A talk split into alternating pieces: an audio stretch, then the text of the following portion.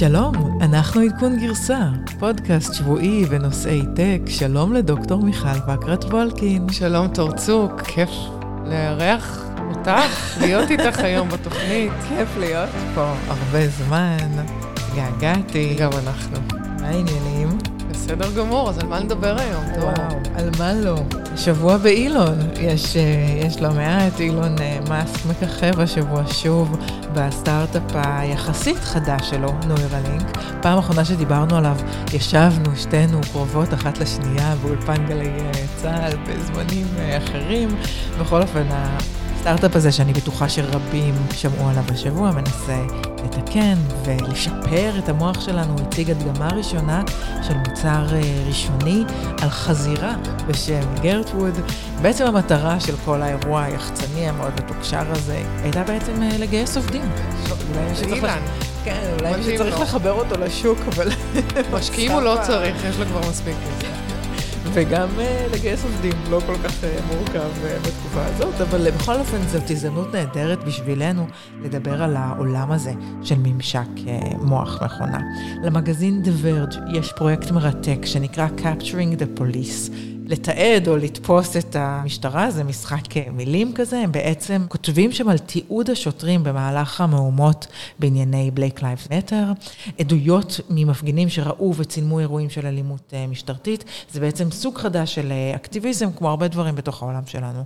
זה מורכב, נדבר גם על Amazon Ring ו Google Nest שמצלמים שוטרים בדלת שמגיעים.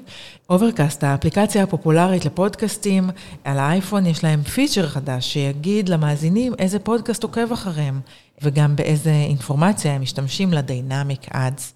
שלהם. האוסטרלים חוסמים את uh, פייסבוק, או אולי פייסבוק חוסמים את האוסטרלים, תלוי מאיזה כיוון הם מסתכלים על זה. יש נקודת מפנה מעניינת ביחסים בין uh, חברות הטק לבין גופי התוכן. מניות זום עולות ב-40% אחרי פרסום תוצאות ה...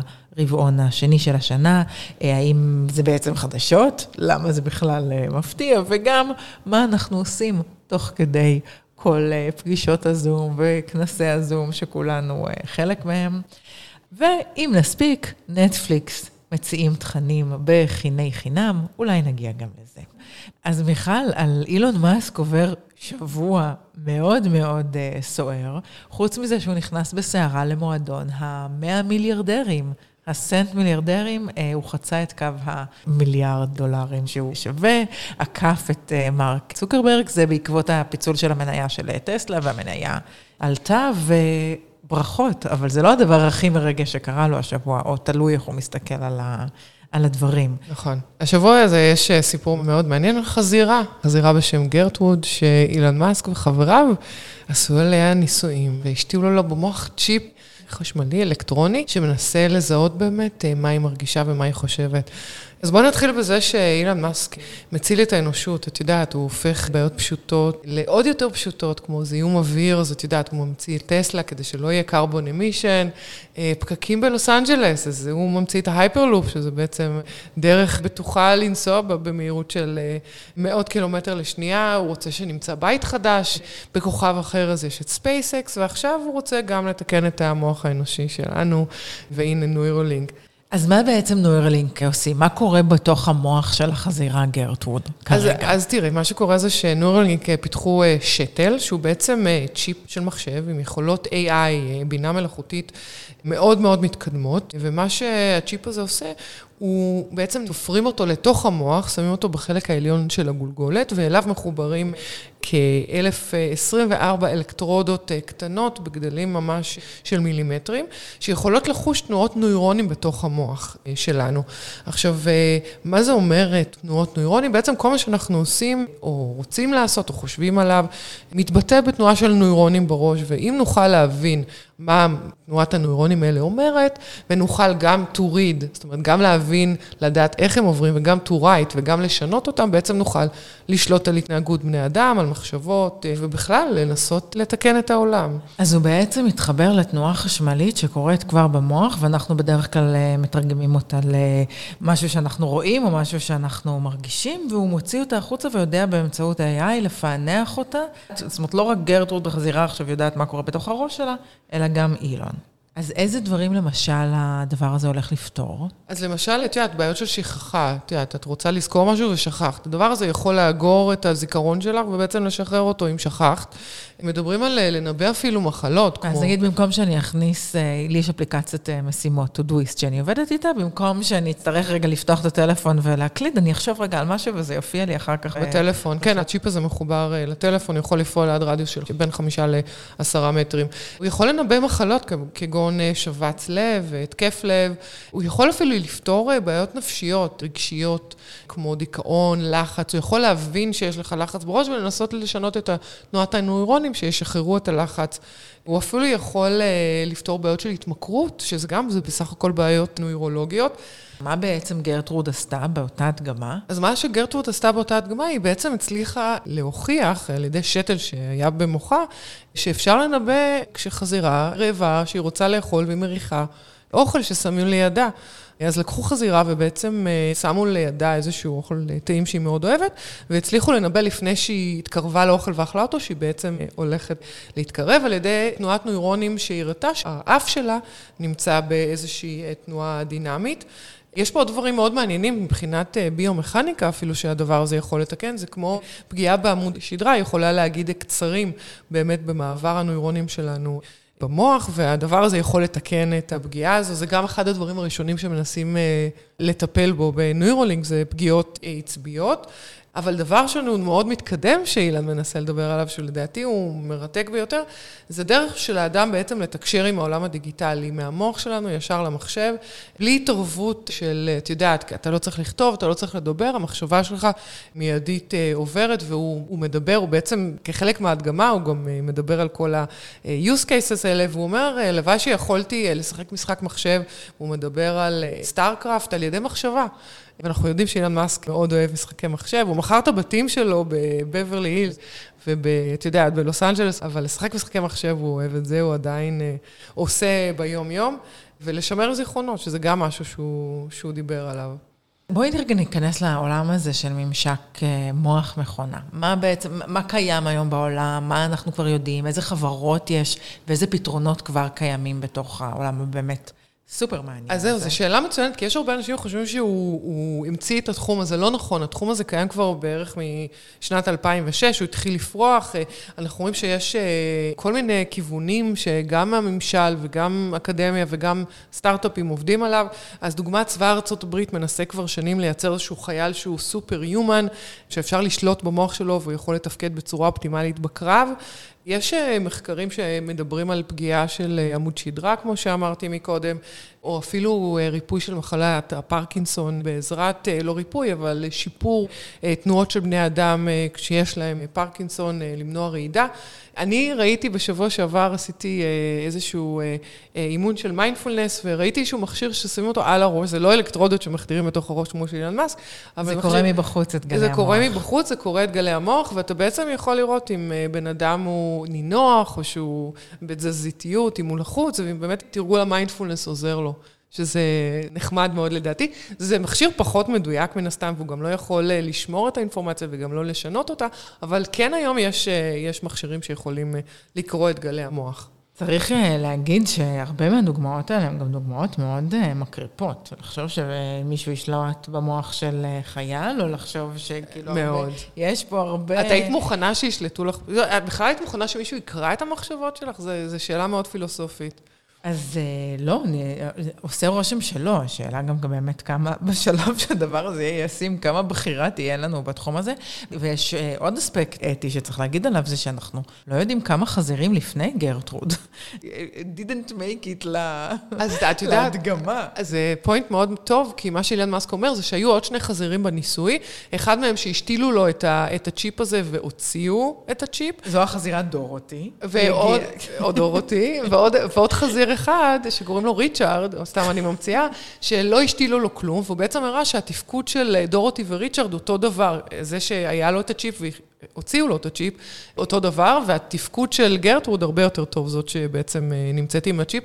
את חושבת שאילן מאסק... גרטרוד שיחקה אותה, ואז דולי, גרטרוד לדעתי הולך לגנוב לדולי את התהילה. את ההצגה, אבל מעניין אם אילן מאסק יסכים שישתילו לו צ'יפ במוח. אם הוא מסכים, אני גם הולכת על זה.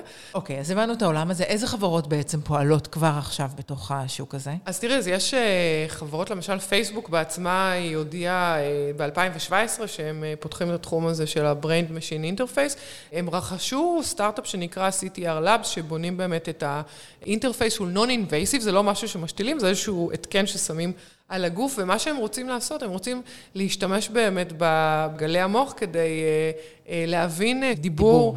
צורה in real time, זאת אומרת, אתה חושב, מדבר, וישר הדבר אפשר בעצם... אפשר לתרגם אותך או משהו כזה? למה מה השימושים של הדבר הזה? אז למשל, להשתמש בפייסבוק בלי לכתוב. כאילו, הרבה פעמים אתה חושב על משהו, אתה רוצה שזה יעבור ישר לפייסבוק, אתה מתחיל לפתוח את הטלפון. כל הממשק הזה עם המכשיר החשמלי, הוא לא... עם הטלפון, עם המחשב, הוא לוקח זמן, הוא מעייף, יש לך טעויות, ואתה לא צריך לעשות אפילו את ה-speech recognition, זה אוטומטית מתרגם את המחשבה ל... לכתב. יש אוניברסיטאות, הרבה אוניברסיטאות. אז זה סטארט-אפ שפייסבוק רכשו, וגם פייסבוק עצמה באמת אה, מפתחת את התחום הזה, יש אוניברסיטאות באמת. לאן עוד השיח יכול להידרדר אם את אפילו לא תצטרכי להתאמץ ולהקליד, לא יהיה לך כן, אה.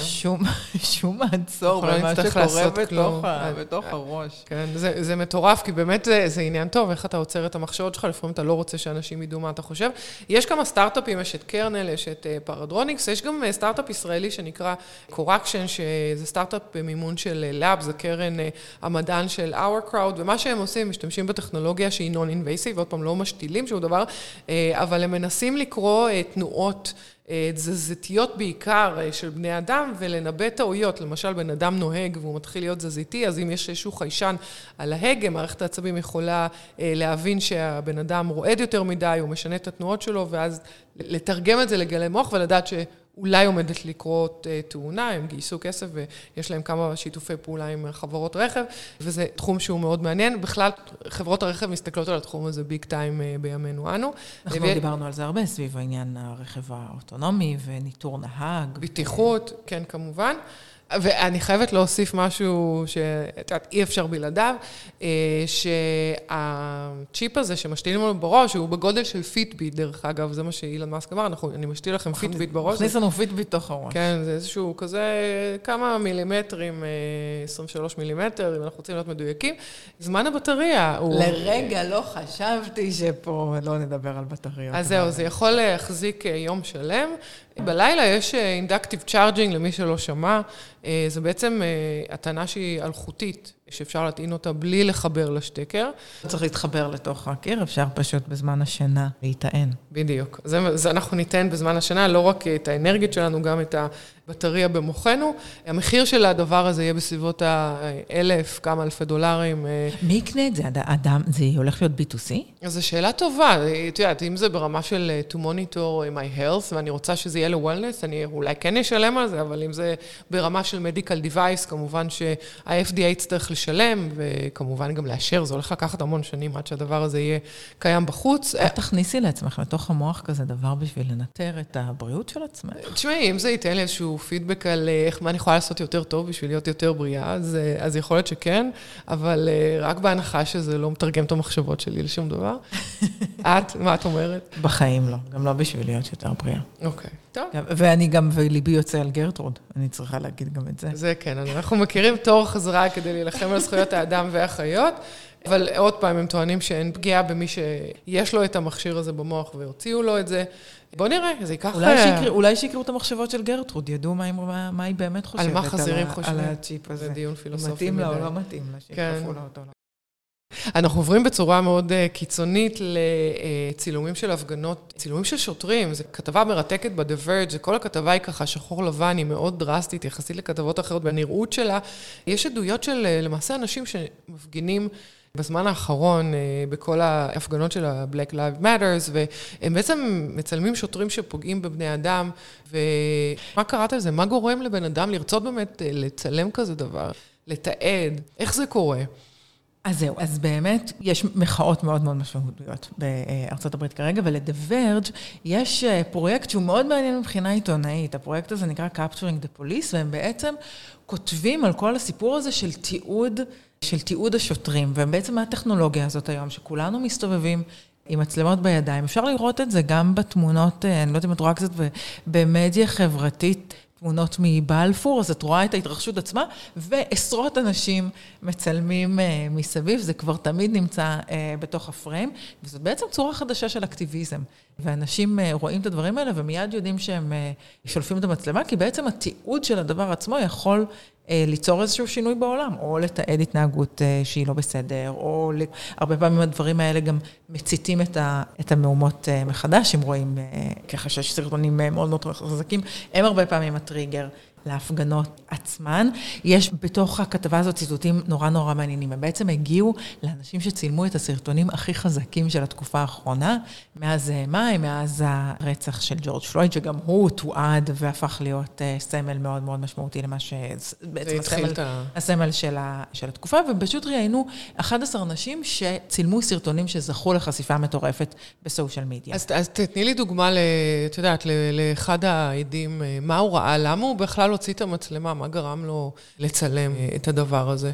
בעצם הם מצלמים בשביל, אה, גם בשביל לתעד וגם בשביל אה, לעורר מודעות, ובעיניהם הרבה פעמים זה לעשות משהו שהוא אקטיביסטי באמת, לא רק להיות נוכח בזה, אלא גם להפיץ את, ה, את הבשורה. עכשיו, יש עוד עניין, שבעולם הזה של אה, פוסט אמת, יש כל הזמן שאלה של מה קרה, ופתאום הטכנולוגיה הזאת שנמצאת אצל כולם בכיסים, אומרת שלא רק השוטרים שכבר תקופה מסתובבים עם אה, מצלמות על הגוף שלהם, אלא בעצם כל הצדדים יכולים אה, לצלם, ואפשר לראות את הדברים literally מכל, מכל הזוויות. יש שם בחורה בשם סופי עלי. שהיא כתבת, שבמהלך מאי הייתה בירח דבש ב countryside אה, איפשהו באזור אה, לוס אנג'לס, והתחילו המהומות בעקבות אה, ג'ורג' פלויד, והיא פשוט החליטה שהיא עוזבת את הירח דבש שלה ונוסעת ללוס אנג'לס לצלם את המהומות שם, והיא אומרת בעצם, There is no one truth we share anymore. אין אמת אחת שאנחנו חולקים. והיא ציינה באמת סרט מאוד מאוד, כל הסרטים, שאנחנו נשים את הלינק, כל הסרטונים שם הם די אה, קשים אה, לצפייה, אני לא בטוחה שאני ממליצה לראות, אתם יכולים גם רק אה, לגלול, צריך ממש לעשות פליי בשביל לראות את הסרטים עצמם, כי באמת חלקם... מאוד uh, לא קלים uh, לצפייה, והיא מצלמת סרט שבו מכונית משטרה מנסה לחמוק מ... זה נורא עניין של פרשנות, בעיניים שלי זה נראה כאילו היא מנסה לחמוק ממפגינה אחת, והיא בעצם מאיצה ודורסת מפגינים אחרים. אחד העדים שמראה, הוא ראה שיורים אה, בבן אדם אה, באוסטין, והוא בעצם התחיל לצלם ברגע שיורו בו, והבן אדם לא מת.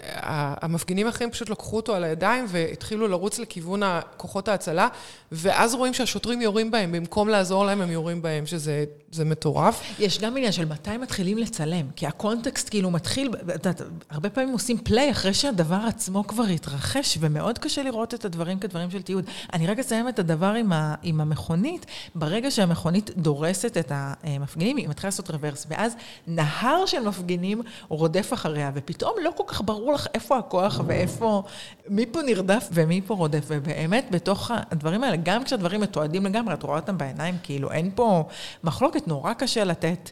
לדברים אה, פרשנות. אני חושבת שדייוורג' גם עושים פה משהו מאוד מאוד אמיץ כעיתונות אה, מסורתית. לאן הגענו שדייוורג' זה עיתונות מסורתית, אבל זה כבר אה, לדיון אחר, כעיתונות כאילו יותר ממוסדת לעומת מי שסתם מעלה סרטונים לטוויטר, והם א', ממש לוקחים פה צד, וממש עוסקים בנושא הזה של תיעוד שוטרים, מתוך מקום ערכי מאוד מאוד מסוים. אני חושבת שהוא גם משהו שהוא אופייני כאילו לתקשורת ב, אה, בימינו, ומאוד מאוד מעניין אה, לראות אותו, ו, ובעיניי הוא גם עובר, זאת אומרת, את קוראת כתבה, את מוזמנת להסתכל עליה בעיניים הביקורתיות שלך, אבל ל The Verge יש עמדה מאוד ברורה בקשר למהומות אה, שקורות, עמדה כן. שתומכת, עמדה שהיא מאוד מאוד, עמדת defund the police, יש עכשיו שיח מאוד גדול על התקציבים שמגיעים למשטרות. אני חושבת שזה חלק מאוד חשוב, כי מה שקורה פה, וזה בדיוק מה שאת אומרת, זה שזה איפשהו מקום שהבן אדם שמצ... מצלם מנסה להגן על עצמו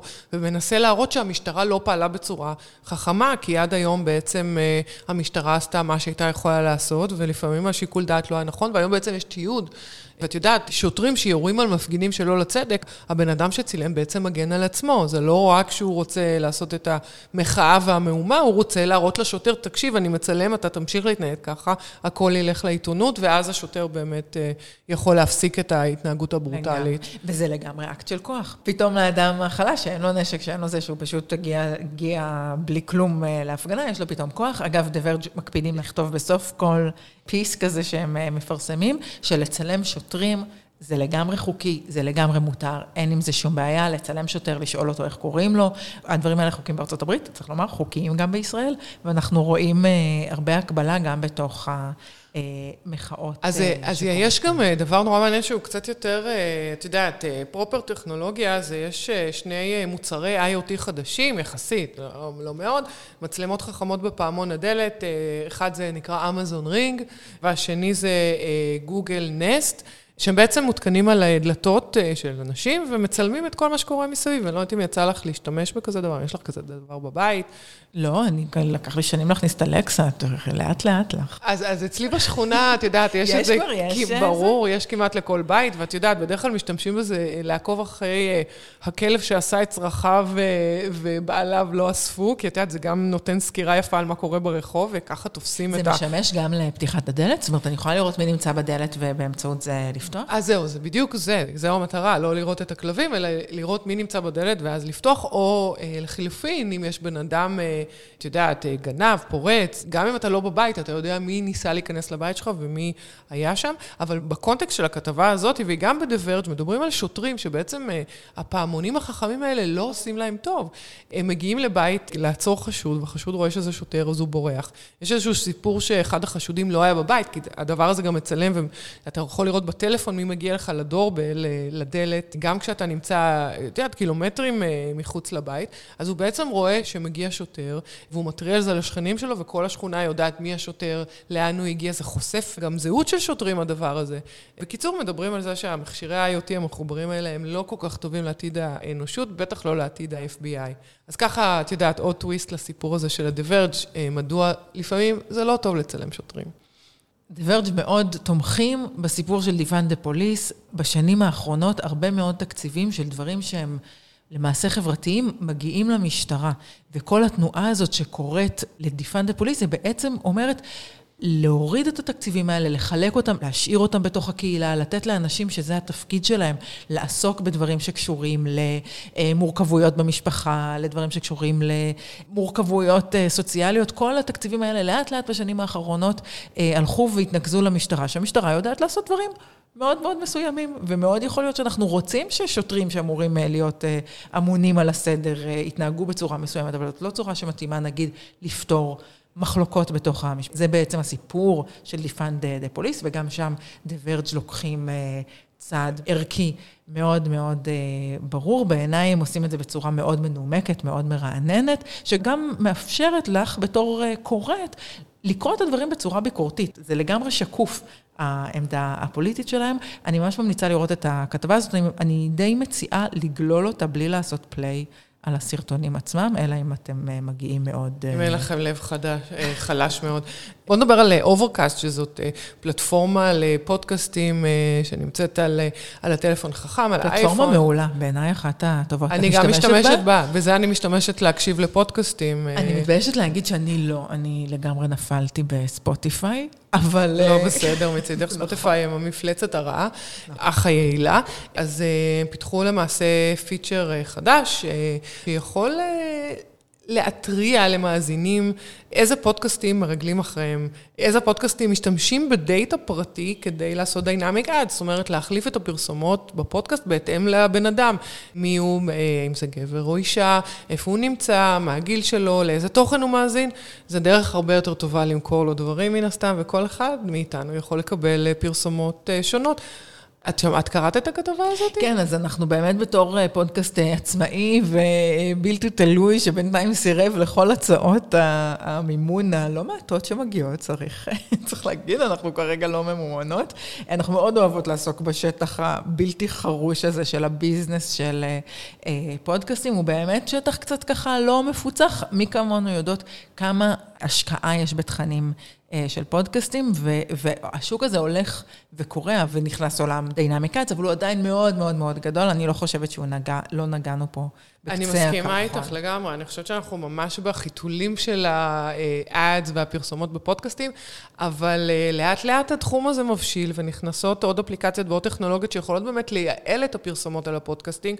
אני חושבת שמהר מאוד אנחנו נגיע למקום אה, שמאוד דומה לפרסום בווב, כמו פרסום בפייסבוק או בגוגל, גם זה יגיע לפרסום בפודקאסט, בגלל זה יש משמעות מאוד מאוד חשובה לפודקאסטים, לצריכת תוכן בפודקאסטים, זה לא רק כדי לשמוע ולהאזין, זה גם מאוד רווחי. רגע, אז אני רוצה להבין איך זה קורה, סיפור, ה... סיפור המעקב אחרי המאזינים. אני במיוחד רוצה לשאול את זה בתור מי ששומעת פודקאסטים בספוטיפיי. כי זה שספוטיפיי עוקבים אחריי, יודעים איזה תכנים אני צורכת, מנסים להתאים לי תכנים בהתאם, לא בהצלחה מרובה, צריך להגיד. הם יודעים בת כמה אני, הם יודעים איפה אני גרה, הם יודעים לכאורה מי גר איתי בבית, כי יש לי מנוי, כי יש לי מנוי משפחתי. וגם מה את שומעת, חברים. איזה מוזיקה את שומעת. אה? לגמרי, איזה מוזיקה אני שומעת, איזה תכנים אני צורכת. אנחנו, למשל, בתור פודקאסט שקיים על הפלטפורמה של ספוטיפיי, לא מתחלקות איתם. ב, אה, בידע הזה, אנחנו לא יודעות אנחנו לא יודעות להגיד דרכם נכון. מי המאזינים שלנו. אז אם אתה בעצם שומע אה, פודקאסטים דרך Overcast, אז, אה, אז מה שקורה, אני אתן לך דוגמה, הם אומרים שהפודקאסט שנקרא The Verge Cast, שזה גם, זה פודקאסט של The Verge, זה פודקאסט מאוד ידוע ו, ופופולרי, הם, הם כבר יכולים להגיד לך באיזה אפליקציות The, The Verge Cast משתמשים כדי לעקוב עליך ולעשות לך analytics. למשל, הם אומרים שהם משתמשים באופן קבוע בפיצ'ר של אה, מגאפון, שזה בעצם פיצ'ר שיכול להכניס dynamic ad, זה פרסומות, לתוך, אה, את יודעת, אה, כתבות וגם תוכן משודר. הם, הם יכולים להגיד לך איזה אנליזה עשו לדאטה שלקחו ממך. למשל, יש אפליקציית marketing שנקראת Chartable, אז הם אומרים לך, Overcast אומר ש-The VergeCast ישתמש באפליקציה Chartable בשביל לתת dynamic ad לתוך. אז בעצם יש לנו פה מידע אה, איך עשו את הריגול, איך עשו את האנליזה ובאיזה דאטה השתמשו כדי לדעת אה, למכור לך פרסומות. זה, זה מה ש Overcast נותנים, שזה מאוד מעניין, אני חושבת, זה, לדעת. מצד אחד זה מאוד מעניין לדעת, ומאותו צד, אני יודעת שהרבה פעמים אני תופסת פה את תפקיד אבירת הצדק. הפרטיות, אחרי שסיפרתי שאני משתמשת רק בספוטיפיי, אני לא יודעת מה, מה נשאר לי מהקרדיט בתחום הזה. אבל את אשכרה תלכי ותבדקי מי עוקב אחרייך ומי בודק ובאיזה אפליקציות ואיזה הרשאות. אז לא, אני מסכימה איתך שאני לא, לא אבדוק, אבל יכול להיות שהבעלי הפודקאסט או הפאבלישרס עצמם, זאת אומרת הפאבלישר או המפרסמים, כן אה, ייקחו את זה בתור איזשהו איום ובאמת אה, ינסו לשמור על הפרטיות שלנו קצת יותר, אולי לא לגמרי, אבל קצת יותר.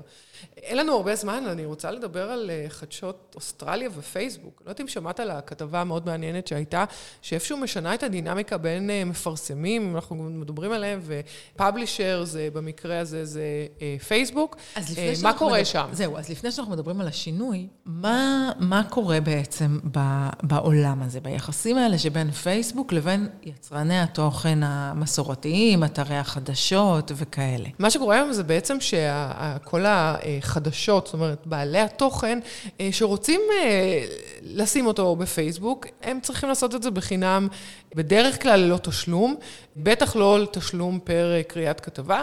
היום פייסבוק או גוגל הם באמת הגוף החזק, הם אלה שמשתילים את הכתבות. כל דבר שבא לתוכם, כל, אם זה משהו שאת יודעת, אני רוצה לפרסם, או, או הוול ג'ונר רוצה לפרסם, אנחנו אלה שצריכים לשלם להם. הם לא משלמים.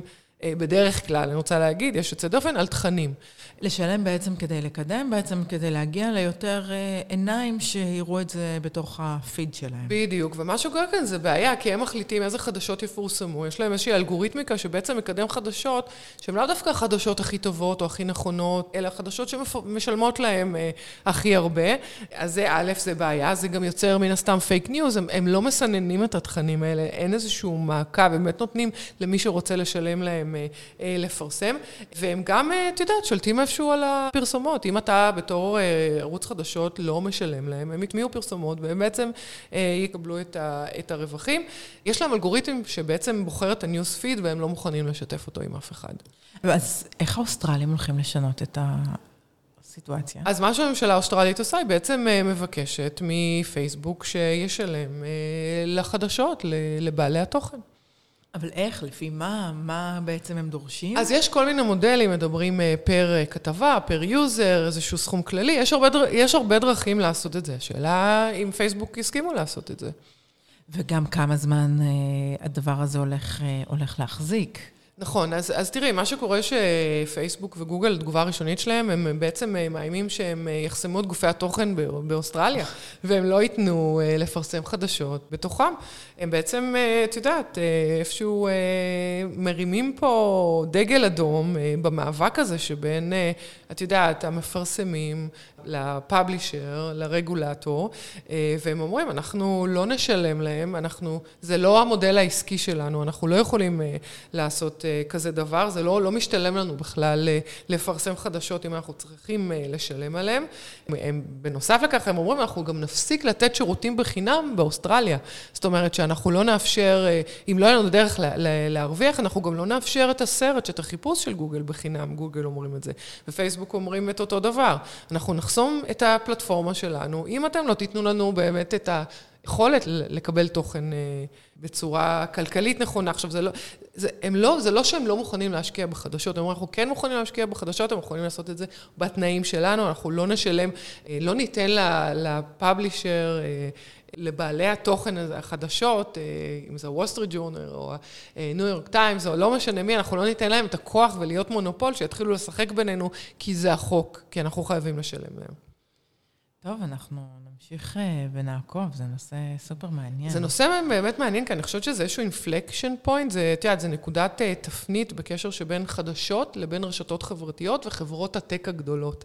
זו פעם ראשונה שאנחנו רואים שהממשלה באמת לא רק באה ועושה שימוע בקונגרס ונותנת להם הזדמנות, אלא ממש מנסה לחוקק חוק שיפסיק את הפעילות הזו של, של את יודעת, נצלהו וזרקהו.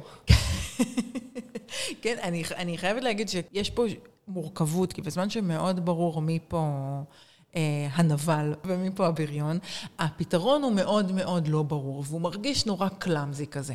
קודם כל סיפור התערבות הממשלה בתוך משהו שהוא כלכלי נטו. את יודעת, אנחנו מדברות הרבה על, ה, על הצורך של כן מעורבות רגולטורית בתוך, בתוך, ה, בתוך הכוח הזה שנוצר לרשתות חברתיות ולחברות טק בכלל, אבל משהו פה בתוך המקום הזה, ואני אומרת את זה בתור קיבוצניקית סוציאליסטית, של המעורבות, כאילו ממש בתוך ה... הביזנס עצמו הוא מרגיש, הוא מרגיש מוזר והוא גם בעיקר מרגיש מאוד מאוד קלאמזי. זה מרגיש שמאוד מאוד בקלות גם הדבר הזה יעבור, יהיה אפשר לעשות איזשהו תעלול ולהתחמק ממנו, או לחנוק באיזושהי צורה את, את גופי זה... התוכן. וגם יש פה, תשמעי, העולם השתנה, כאילו אנחנו באמת...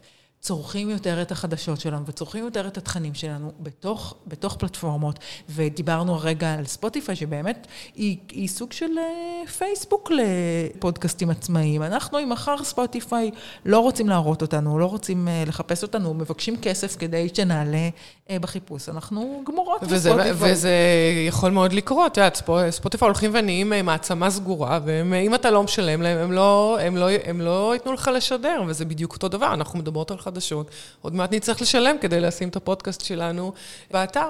לגמרי, אז בעולם כזה שהרגלי צריכת תכנים שלנו משתנים, אז באמת נשאלת השאלה איך באמת, איך באמת בכל זאת משפים את הגופי תוכן, שהרבה פעמים גופים, את יודעת, מסורתיים, שעוד עובדים בכלל על להמציא את עצמם מחדש. כל הגופים האלה, וול סטריט ג'ורנל וזה, הם כולם, כמובן, יש להם footprint דיגיטלי מאוד מאוד משמעותי כבר, אבל הם כולם עוד רק, את יודעת, רצים אחרי, אחרי המהפכה הבאה, אחרי שברור לכולם שה print הוא...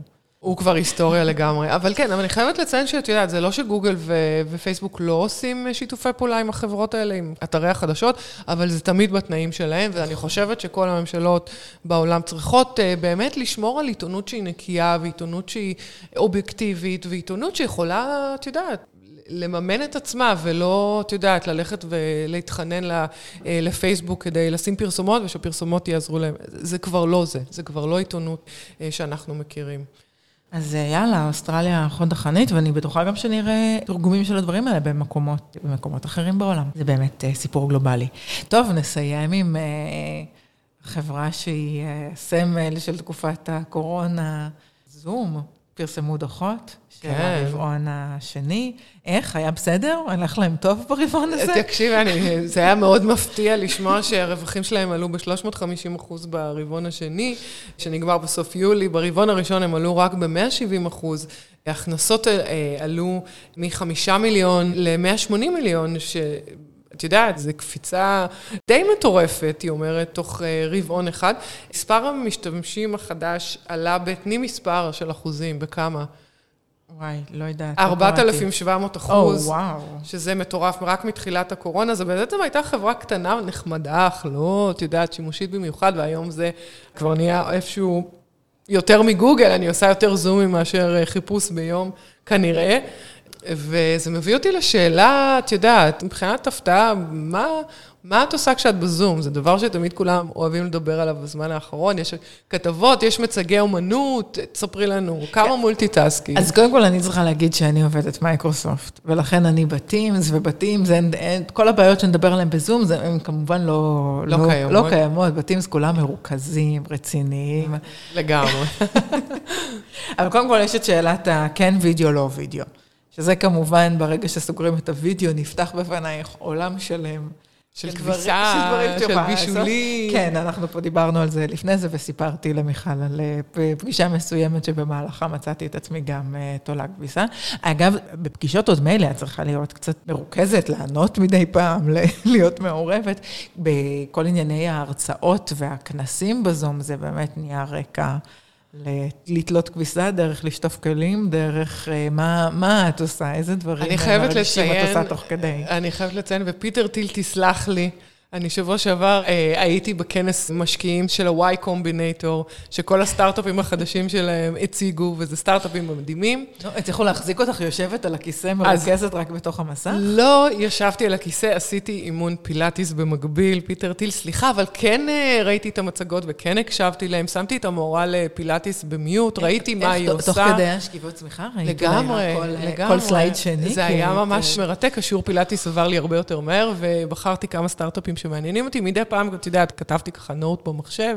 אה, המורה לפילאטיס לא ראתה כי כיביתי את הוידאו. אה, זה היה שיעור פילאטיס live? זה היה שיעור פילאטיס live בזום. זה אפילו לא היה הקלטה. אני עושה רק שיעורים ב live, את יודעת, אם לא מתקנים לרגע, אותי... לרגע לא חשבתי שתהיי איתנו בעמך שרואים את אה, יוגה עם אדריאן ביוטיוב. אני עושה את זה מדי פעם, אבל בדרך כלל אני עושה, והאמת היא שיש אה, צמיחה מדהימה של כל כך הרבה אפשרויות לעשות ספורט מהבית, אימונים, ואני פשוט, אני פורחת. אז זהו, הגענו לסיום אה, הפודקאסט להיום. תור, היה מה זה כיף שהשבת אלינו, ונתראה. תודה רבה לתור צוק, השותפה שלי לפודקאסט. תודה רבה לנבות וולק, העורך שלנו, לצוות הגדול. הגדול, לצוות שלנו בגלי צה"ל, לי, לדורון רובינשטיין. אה, וזהו, אנחנו מקווים שאתם אה, התחלתם את השנה עם הילדים והכל אה, זורם, ונתראה בקרוב. Bye.